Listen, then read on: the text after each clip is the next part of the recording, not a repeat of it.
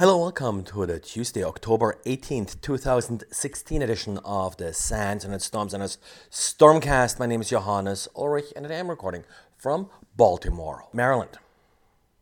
And well, we got uh, big news about H T T P S, or in particular how it affects uh, Firefox users. In Firefox, you have the ability to enable a telemetry module that uh, will report back usage statistics of your browsing behavior to Mozilla. And according to these statistics, last week, more than fifty percent of requests sent by Firefox users went over H T T P S instead of H T T P. This is published by Josh from the Let's Encrypt project, and certainly the Let's Encrypt project can be credited with a good increase in the number of H T T P S capable websites.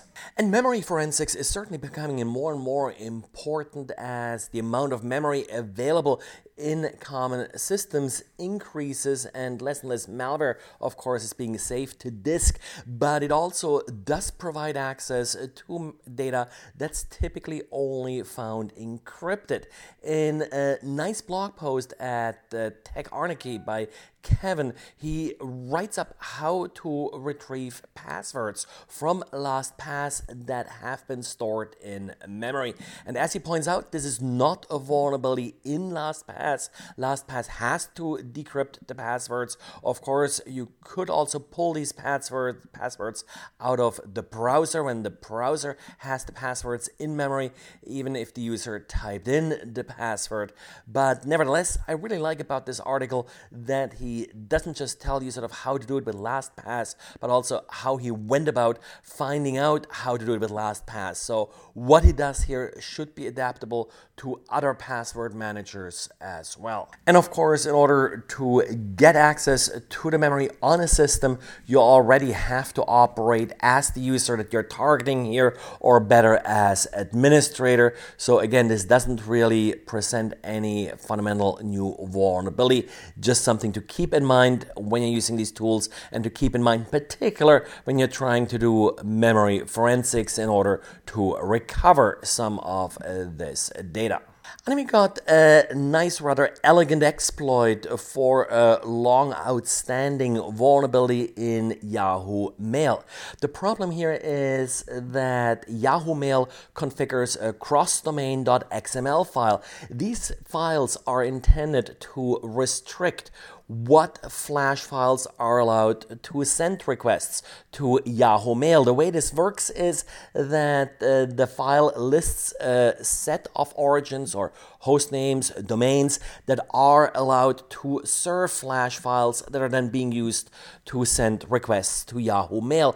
Sadly, the cross-domain X M L file being offered by Yahoo Mail is uh, somewhat open here. It does allow requests from any Flash file that was loaded from any yahoo dot com hostname. So there is a wildcard uh, hostname here, wildcard dot yahoo dot com. That's not the worst part. The worst part is that the secure flag is turned off. So what this means is that the Flash applet does not have to be loaded via H T T P S. It could be loaded from an H T T P site. And of course, it's always possible to impersonate an H T T P site. Now, the way the exploit works is, and it's implemented on uh, Pineapple uh, Wi-Fi, that the Pineapple Wi-Fi just waits for the user to send any request to an H T T P, so a non-H T T P S website. The response coming back from that website is then modified to inject a Flash script that claims to be loaded from spoof dot yahoo dot com. And since all of this happens over H T T P, the Pineapple can now easily impersonate spoof dot yahoo dot com, which I believe doesn't exist, and uh, then load a malicious Flash script into the browser. So the end effect here is that we have this Flash applet running in the browser. It can send requests to Yahoo Mail. It can now act actually as a proxy, so we can do the rest in JavaScript and just uh, send requests to Yahoo Mail, retrieve the responses back, and play complete man in the middle with Yahoo Mail. Not much you can do about this as a user other than finding a different mail provider. The other option, of course, would be for uh, Yahoo to enable that uh, secure flag, or really just remove the option that turns it off. Well, and that's it for today. So thanks again for listening, and talk to you again tomorrow.